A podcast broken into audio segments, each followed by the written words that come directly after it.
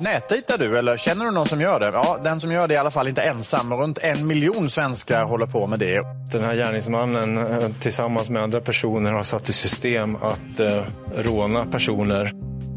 Det kallas för datingrån när en gärningsman stämmer träff med sitt offer via en datingsajt. Enligt polisen ökar den här typen av brott varje sommar. Och jag vill passa på att uppmana allmänheten om det är någon annan person som har blivit utsatt för rån på det här sättet vill vi att man kontaktar polisen. Många, många på den appen är ute efter sex, tillfälliga sex, sexuella kontakter. Eh, jag är ute efter någonting mer.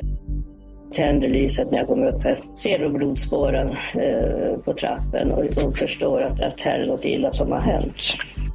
Tycker du att vi ska hålla på så här? Vill jag att rätten noterar att han har kallat åklagaren för en liten horunge?